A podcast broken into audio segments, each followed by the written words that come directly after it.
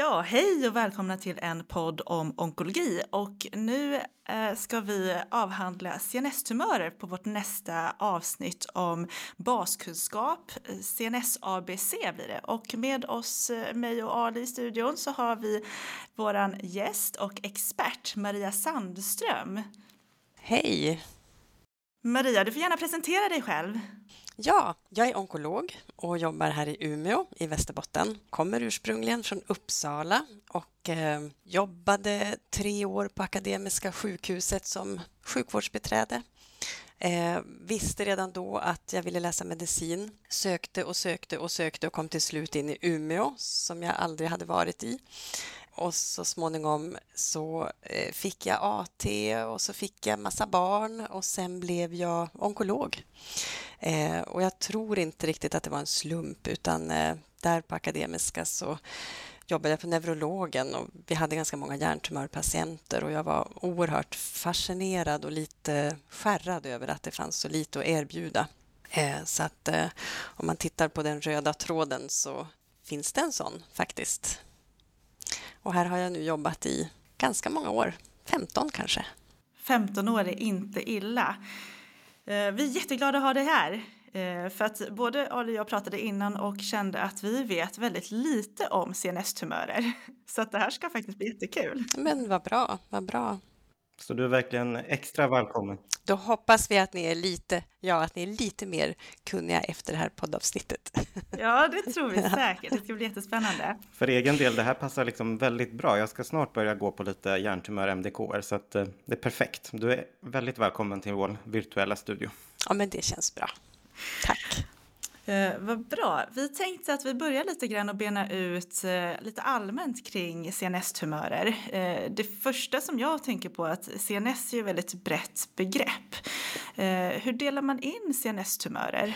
Det är en ganska krånglig klassifikation generellt kan man säga av hjärntumörer och eh, eftersom glioblastomen som är den allvarligaste formen av hjärntumörer är så pass mycket vanligare än alla andra så blir det lätt så att man tänker alltid att man pratar om glioblastom, alltså en grad 4-tumör eh, som generellt har ganska dålig prognos. Det är oftast de patienter vi träffar som jobbar inom neuroonkologi. Men man får inte glömma att det finns kanske flera hundra olika diagnoser inom CNS-tumörområdet. Varför det är så otroligt viktigt att få en, ett vävnadsprov för att komma fram till vilken tumör patienten faktiskt har. Och jag menar, ska man gissa utifrån insjuknande och radiologisk bild och gissar på glioblastom så har man ju nästan alltid rätt. Men precis som vilken annan cancer som helst så kommer det ju finnas olika behandlingar för olika tumörer. Så här måste vi vara på och strida lite grann för att åtminstone få en biopsi, även när det gäller äldre och sköra patienter. Eh, så att basen är ett vävnadsprov. Sen pågår det forskning för, för att försöka hitta andra diagnostiska metoder som är mindre riskabla och invasiva, men idag är basen alltid operation slash biopsi för en PD-diagnos. Och klassifikationen och diagnosen bygger mycket på det histologiska utseendet där patologen tittar i mikroskopet och grunden är varifrån vi tror att tumören härstammar. Och gliom då som är, eh, kommer, tror vi, från eh, hjärnans stödjeceller, alltså gliaceller och sen har olika malignitetsgrad från grad 1 till grad 4 egentligen där grad 1-tumörer i princip nästan bara förekommer hos barn och är en botbar sjukdom i och med kirurgi faktiskt. Medan en grad 2-tumör då som kan vara astrocytom eller oligodendrogliom beroende på ursprung är en sjukdom som man i median lever kanske 5-10 år med så har de höggradiga gliomen betydligt sämre prognos. Och sen har vi ju väldigt många ovanliga tumörer som utgår från ependymet som heter ependymom, medulloblastom som ofta finns i bakre skallgropen och är vanligare hos barn. Och sen alla meningiom som också finns och tillhör CNS, inte CSN, eh, och också kan vara en cancertumör faktiskt, men som har varit lite undanskymd eftersom många tänker att det är en godartad tumör eh, som försvinner i samband med operation. Så att PAD är jätteviktigt. Och om man utgår ifrån hela den här stora gruppen, liksom det vida begreppet för hjärntumörer. Eh, jag vågar ändå redan nu hävda att jag misstänker att det är ju inte en av de absolut vanligaste tumörsjukdomarna vi har. Men hur, hur vanligt är det ungefär? Jag kan tänka mig att det varierar beroende på undergrupp, men på det stora hela. Ja, men precis. Om man tittar på just glioblastom så kan man börja med att säga att det är, som jag sa, den vanligaste maligna hjärntumören och den ungefär, utgör ungefär 35 procent av alla primära hjärntumörer hos vuxna. Så det är ju en stor grupp. Och tittar man på höggradiga gliom, grad 3 och grad 4, så kan man säga att ungefär 500 personer per år drabbas av en sån tumör. Medan meningiom drabbar ungefär 400 personer per år. Så att en incidenssiffra som kan vara bra att ha då är att 4 till 5 personer per 100 000 i en åldersstandardiserad befolkning eh, drabbas. Så det är ungefär som ALS eller MS. Just det, så när man sätter det i relation till så, så MS känns ju som att eh, det känner man ju till väldigt väl i alla fall. Så att eh, det är ju inte helt så ovanligt som jag trodde kanske. Nej, och i mitt distrikt här uppe i Västerbotten, Norrbotten, Östersund, alltså norra regionen, så har vi ju ungefär eh, 40-50 patienter per år. Så det blir ju för mig, för oss som jobbar med det här, en patient i veckan. Om man skulle plocka ut, Maria, den här gruppen av patienter som drabbas av mer höggradiga gliom. Vad, ungefär i vilken ålder brukar de patienterna vara? Är det vanligare hos män eller kvinnor? Ja, höggradiga Alltså just glioblastom är lite vanligare hos män, ungefär 60-40 medan meningiom är tvärtom. Det är vanligare hos kvinnor med en 70-30 äh, om man jämför så. Och eh, tittar man på de högmaligna gliomen så är den vanligaste åldern för insjuknande mellan 55 och 75 år. Och jämför man med de låggradiga gliomen så är de faktiskt vanligare i lite mer under medelåldern och förekommer i alla åldrar. Och finns det liksom någon, vilka av de här träffar onkologer? Eh, det känns som att det är många inblandade, neurologer, neurokirurger, onkologer. Vilka, vilka träffar man som onkolog? Precis, det där skiljer sig lite grann var man jobbar någonstans i Sverige och det är nog mest lokala traditioner.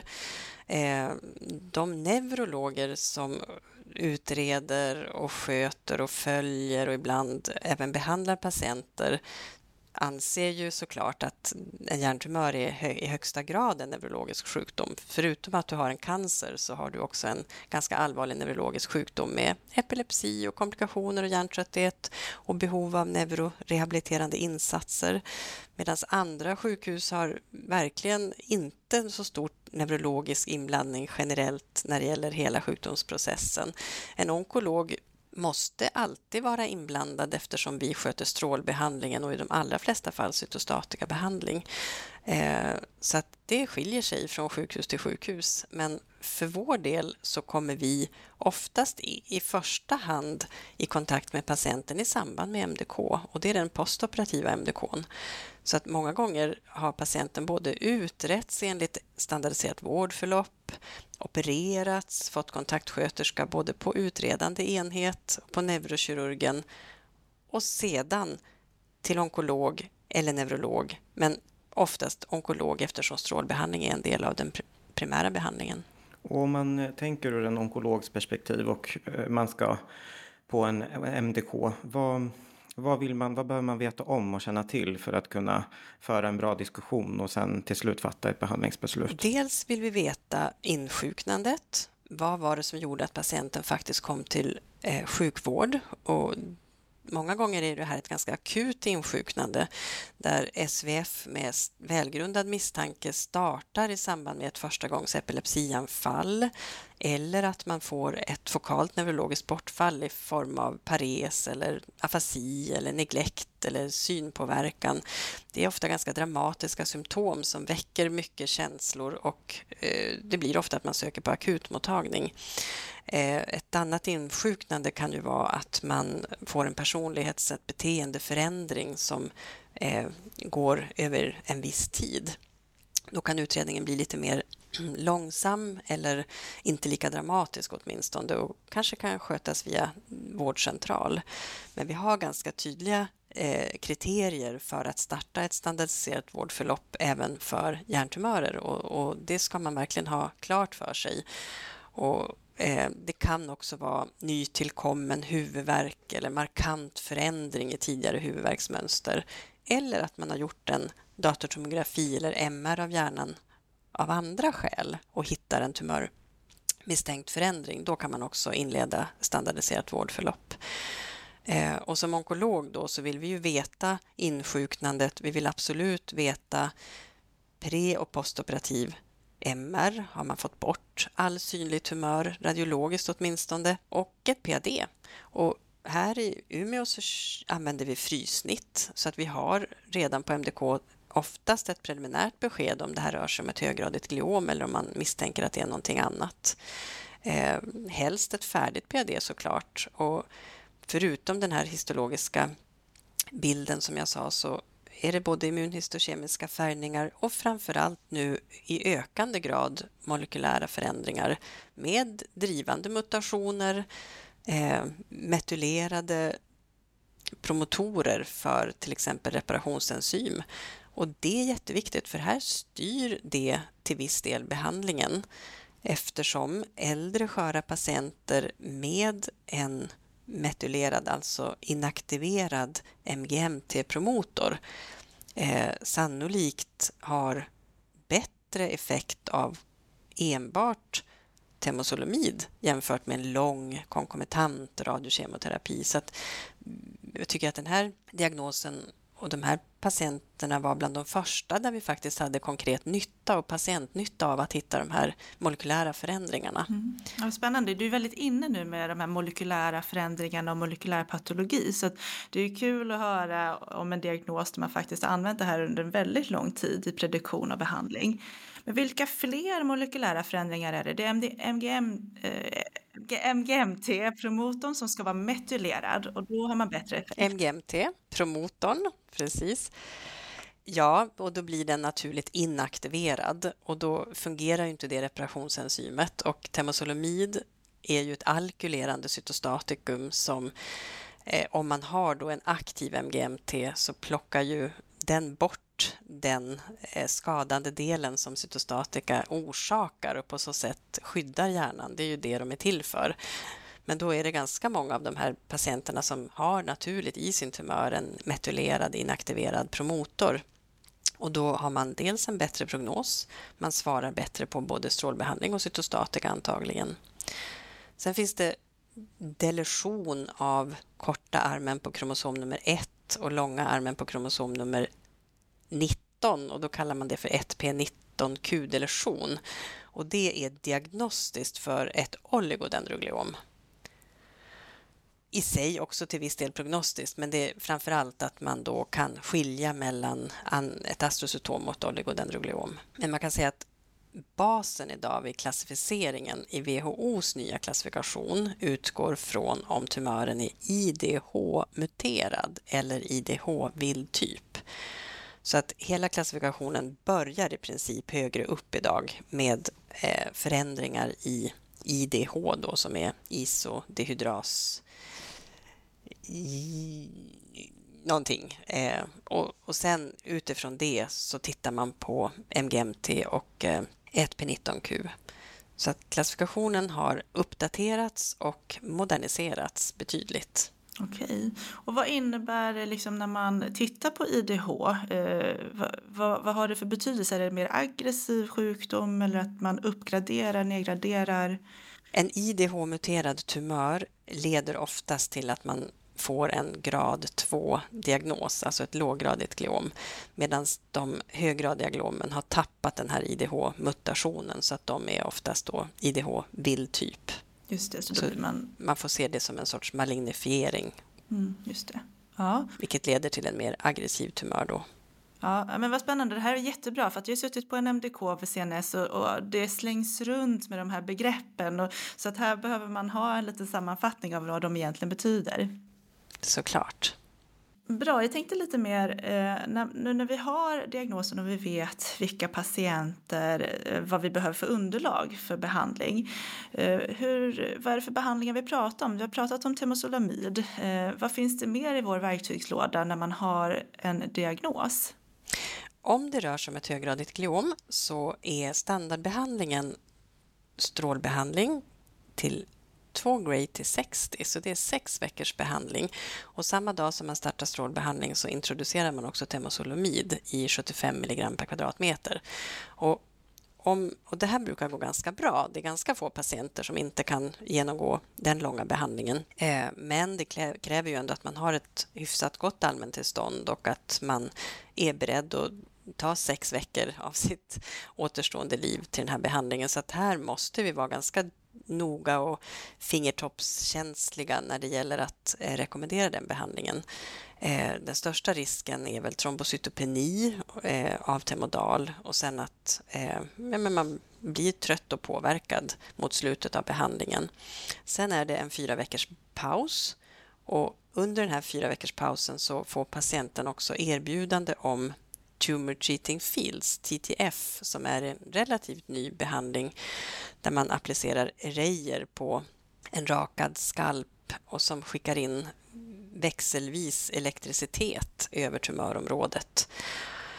Eh, och då har man de här fyra veckorna på sig att prata med patienten och presentera utrustningen och eh, se om patienten ja, men vi ser det som ett erbjudande, som en tilläggsbehandling som eh, patienter som är opererad för ett glioblastom eh, som sitter supratentoriellt eh, kan få ta del av. Och efter det har gått fyra veckor då så kommer nästa del av den adjuvanta behandlingen in och det är sex kurer temozolomid och då är det fem dagars kurer. Så att fem dagar varje månad i ett halvår. Och då startar också den här TT Fields eh, i samband med kur nummer ett.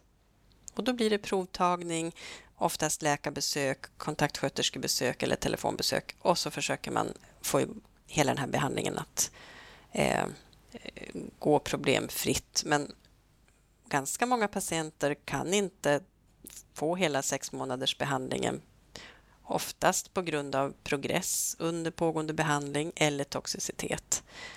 Så att det är standardbehandlingen för ett glioblastom och många gånger för ett astrocytom grad 3. Och sen ser behandlingen helt annorlunda ut om man har ett oligodendrogliom. Då använder man PCV istället och oftast inte då samtidigt med strålbehandling utan efteråt och PCV är ju en kombination av tre olika cytostatika. Och låggradiga tumörer eh, de behandlas utifrån riskprofil Eh, och den riskprofilen beror på insjuknandet, ålder, hur mycket tumör som finns kvar efter operationen eh, och så vidare. Så att många gånger vid ett låggradigt gliom så är det bästa att göra en aktiv väntan på tre månader och kanske till och med skjuta på onkologisk behandling så länge som möjligt. Och det är ju för att minska risken för allvarliga biverkningar eftersom det här är oftast unga patienter i arbete med familj där vi inte riktigt har på fötterna att tidig behandling är till godo för patienten. Vi vet inte riktigt om det faktiskt förlänger liv, men vi vet att man kanske förlänger tiden till, till tiden till progress. Eh, men om man nu ska leva i 15 år med sin sjukdom och vi kan skjuta upp onkologisk behandling för att minska risken för kognitiv påverkan så är det jättebra.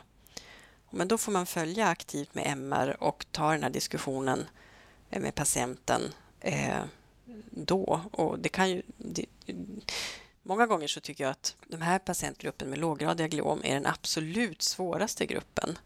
Eh, de har en lång medianöverlevnad. Men det är ju samtidigt som att leva med en tickande bomb i huvudet. Du kommer aldrig riktigt veta när den här tumören börjar bli aktiv igen. Eh, och det är verkligen en tuff grej att leva med det och försöka hantera och skaffa de verktygen med risker för epilepsi och risker för recidiv. Varje MR måste ju vara jättehemsk. Och här eh, blir det ofta protoner eh, aktuellt eh, på Scandion då i Uppsala eftersom vi hoppas och tror ändå att eh, man får lite mindre biverkningar om man kan skydda hippocampus och temporallober och så vidare mm, med protoner.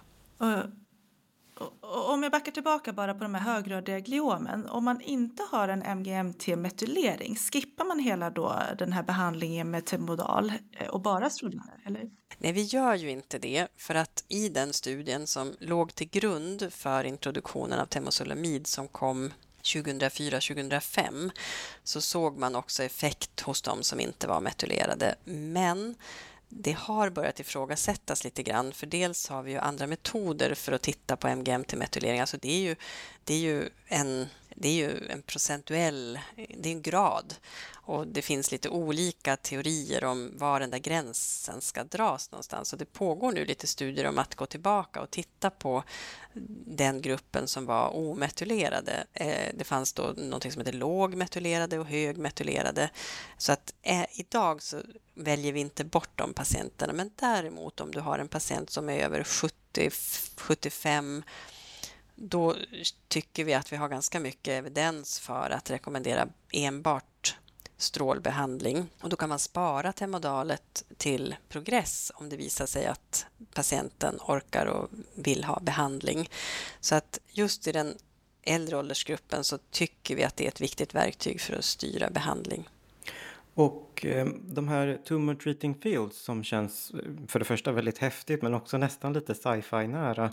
Eh, va, hur, eh, hur upplever patienterna den behandlingen? Finns det några biverkningar? Ja, hela kåren var ganska skeptisk när den här behandlingen introducerades och vi höll nog emot eh, ganska länge. Men sen kom ju studien och publicerades och visade på fem månaders förlängd överlevnad eh, jämfört då med standardbehandlingen. Och, och, det är klart att det kunde ju inte vi bortse ifrån för sådana siffror har vi ju inte sett på glioblastom någonsin.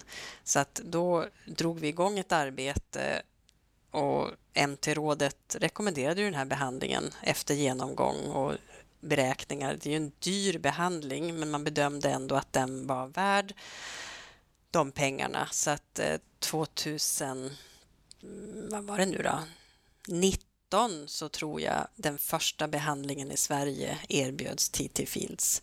Och vi, ja, vi, den patienten fick faktiskt behandling här i Umeå och jag kommer ihåg att jag var med när den här patienten skulle raka sitt hår och skulle få sina arrayer påklistrade på skalpen och det kändes precis så där, vad är det här för någonting? Eh, men jag tycker nog ju mer vi informerar och ju fler som får behandlingen så många upplever att det här, det kan jag jobba med själv. Det här kan jag göra. Det blir nästan som en egenvård. Håller du på med din cytostatika och strålbehandling med det här, det kan jag fixa. Så att har man en rätt inställning och tror på det här och då verkar det som att det går ganska bra. Eh, sen är det ju lite stigmatiserande. Eh, de stöter på varandra på stan och ja, men hej, du har också en hjärntumör, förstår jag. Eh, sen kan man få hudproblem, eh, lokal irritation, eksem under de här plattorna. Eh, man kan också få allergiska reaktioner mot den här gelplattan och det är viktigt att patienten tar av sig plattorna när de kommer till läkarbesök så att man inte mörkar någonting för att man är rädd att avbryta för att det går att vända med lite vila och eh, lokala salvor och det är viktigt med hudvård. Är det väldigt varma somrar så brukar det vara mycket larm och det blir inte riktigt tätt under plattan nätterna. Har man väldigt kraftig hårväxt så larmar den och ger störningar. Så att nog stör den livskvaliteten. Det gör den, men i studien så såg man inte att patienterna som hade TT Fields hade sämre livskvalitet eh, jämfört med de som hade standardbehandling. Och det måste man faktiskt betona. Det är lätt för oss eh, som inte bär den här utrustningen och tycka att ja, men det där verkar för jobbigt. Jag tycker ändå att har man en patient och man känner att den här uppfyller de kriterierna som patienterna i studien hade, då, då ska man få eh, erbjudande och tacka ja eller tacka nej. Och det är jätteviktigt att vi i Onkologi Sverige registrerar alla patienter i vårt kvalitetsregister. Eh, och vi har nyligen gjort en genomgång av alla patienter som har startat och ser också att det finns stora regionala skillnader i vilka patienter som erbjuds behandling eller inte och det är inte rättvist. Eh, det ska inte vara skillnad om man bor i Lund eller i Umeå eller i Skövde utan har man den här diagnosen och eh, passar in i de här kriterierna så tycker jag ändå att man ska ha rätt att få ta ställning till den behandlingen. Och vi har många patienter som säger nej, välgrundat och välinformerat. Men vi har inte rätt, tycker jag, att undanhålla den eh, godkända eh, behandlingen. Nej, såklart. Nej, verkligen. Det är en jätteviktig poäng, verkligen. Eh, men hur, hur mycket måste patienterna ha på sig de här? Så mycket som möjligt. Det är ett ganska tydligt dos-responssamband så att helst 18 timmar per dygn. Okej. Okay. Och det är ju laddnings, alltså det är ju laddbara batterier som man går omkring och bär på som väger eh, några kilo faktiskt och sen pluggar man in det i kontakten om man sitter och kollar på tv eller ligger och sover. Eh, så att det, det är lite pyssel. Verkligen sci-fi. Ja, exakt. Det hade ju varit lättare om det var en tablett. Ja, precis. Såklart. Men det kommer ju också studier som visar effekt på andra diagnoser än hjärntumörer så att det är nog inte bara hittepå. Mm. Ja, spännande. Eh, Maria, jag tänkte, du har pratat lite om prognos, om att det ser dystert ut för de här patienterna. Skulle du kunna dra igen genom de här grupperna, både de höggradiga gliomen och, och lite låggradiga? Hur, hur ser prognosen egentligen ut? Om man tittar på höggradiga gliom, eh, det brukar vara svårt att få fram statistik bara på glioblastomen utan det brukar ofta följas grad 3 och grad 4. Även om vi ska vara medvetna om att grad 3-tumörer har oftast eh, lite längre överlevnad. Så kan man säga i studier så hamnar man ofta på en medianöverlevnad på 14 till 15 till 16 månader Eh, tittar man i stora alltså stora vanliga kohorter, alltså vi går igenom kvalitetsregistret, vi tittar hur det ser ut i verkligheten, så förstår ni ju att där är ju alla patientgrupper, de som är ungast och friskast och välopererade och klarar all behandling, tills 85-åringarna som kanske inte ens blir biopserade, de kanske har en radiologisk diagnos. Då hamnar man nästan aldrig över ett år, 12 månader. Men alla vi som jobbar med hjärntumörer har ju patienter som har levt i 5, 6, 7, upp till 10 år med glioblastom. Och du har ju ingen aning om vad just den här patienten som du har framför dig, vilken grupp den tillhör. Och det är ju det som är en sån utmaning. Så jag brukar faktiskt tänka högt och känna att jag vill ha höga ambitioner och att det här är en kurativt syftande behandling. Och hur ska jag kunna veta om du är den patienten som följer med i 8-10 år? Även om vi måste också vara realistiska och vara väldigt tydliga med att det här är en sjukdom som med stor sannolikhet kommer att förkorta ditt liv betydligt. Och att det är viktigt att göra kloka val. Det här känns ju verkligen som en av de eh, stora utmaningarna med den här patientgruppen. Och jag funderade lite grann eh, innan det här avsnittet kring det här med kommunikationen med patienten när de kommer för att starta onkologisk behandling efter sin operation. Att det kan vara så att de har genomgått en, en eh, lyckad operation, det är en radikal operation och de ska få både strålbehandling och de ska få cytostatika och i vissa fall mår väldigt bra efter operationen och har inga mm, påtagliga eh, bortfallssymptom. Och så ska man tala om för dem att eh, trots att allting ser så bra ut nu så vet vi att det finns en stor risk att det här kommer tillbaka. Jag tycker att det har du något tips Maria? För det känns väldigt utmanande att föra den diskussionen. Fast jag tyckte Ali att du sa det jätte, jättefint. Det är ungefär så jag brukar framföra det här och våra neurokirurger är väldigt tydliga. Jag tycker att det är viktigt att vi på MDK också berättar vad vet patienten. Det bästa är ju om man kan som onkolog gå upp och träffa patienten på neurokirurgen både före och efter operationen, men det är ju resurskrävande såklart. Men våra neurokirurger är ganska tydliga redan efter operationen att tala om för patienten att det här ser ut som ett höggradigt gliom. Och de kommer till oss ganska välinformerade men de har ju aldrig fått det slutgiltiga PAD för det tar några veckor och vi vill inte vänta in det slutgiltiga PAD utan har vi ett frysnitt som säger glioblastom då brukar vi försöka kalla patienten för information.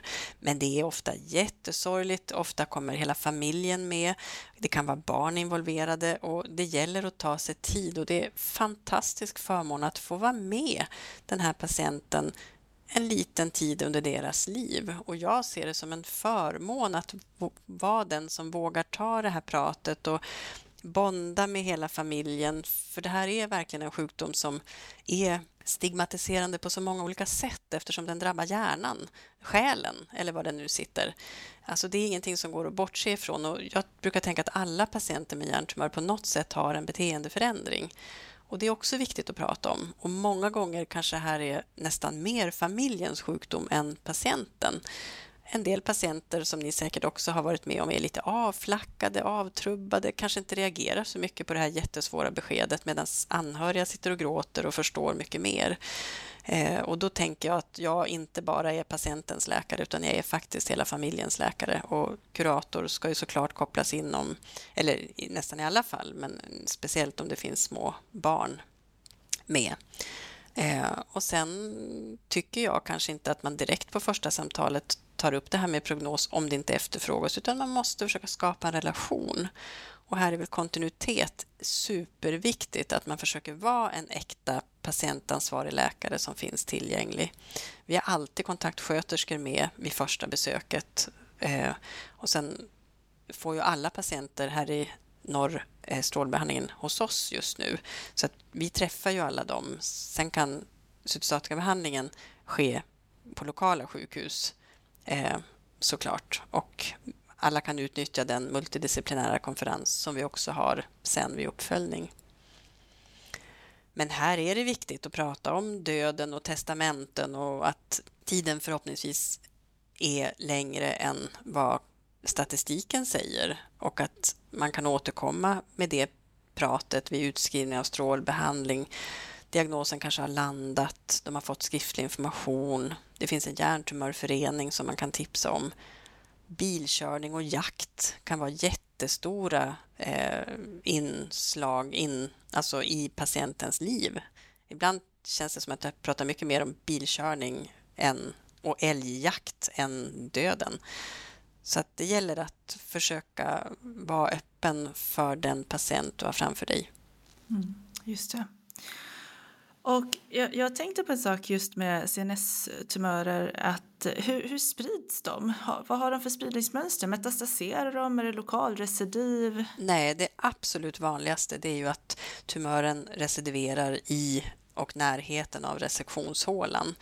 På en patient som är väl opererad, man kanske har fått bort över 95 procent av tumören, så vet vi att det finns som en liten kant av eh, aktiva tumörceller sannolikt ganska långt från resektionshålan, kanske i hela hjärnan. Är det en systemsjukdom i hjärnan eller inte?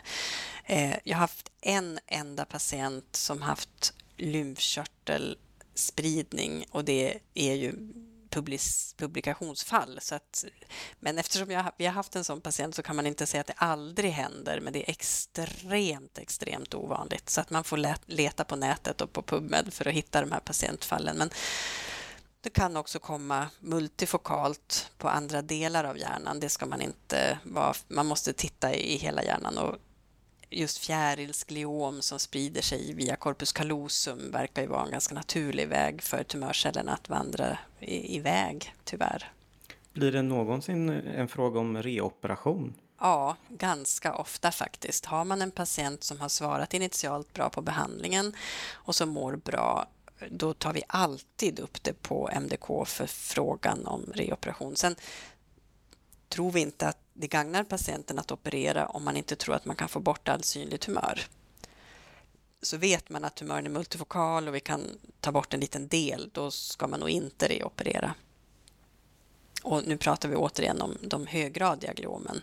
Vid låggradiga gliom så är det inte helt ovanligt att patienten opereras både två, tre och fyra gånger faktiskt. Eh, och om man, om man tänker sig att det är multifokal höggradig gliom eh, som man inte opererar, vad, vad gör man då? Ger man, är det fortfarande Temodal och eh, finns det något annat? Nej, det är faktiskt fortfarande så att vi då erbjuder konkomitant eller samtidig behandling.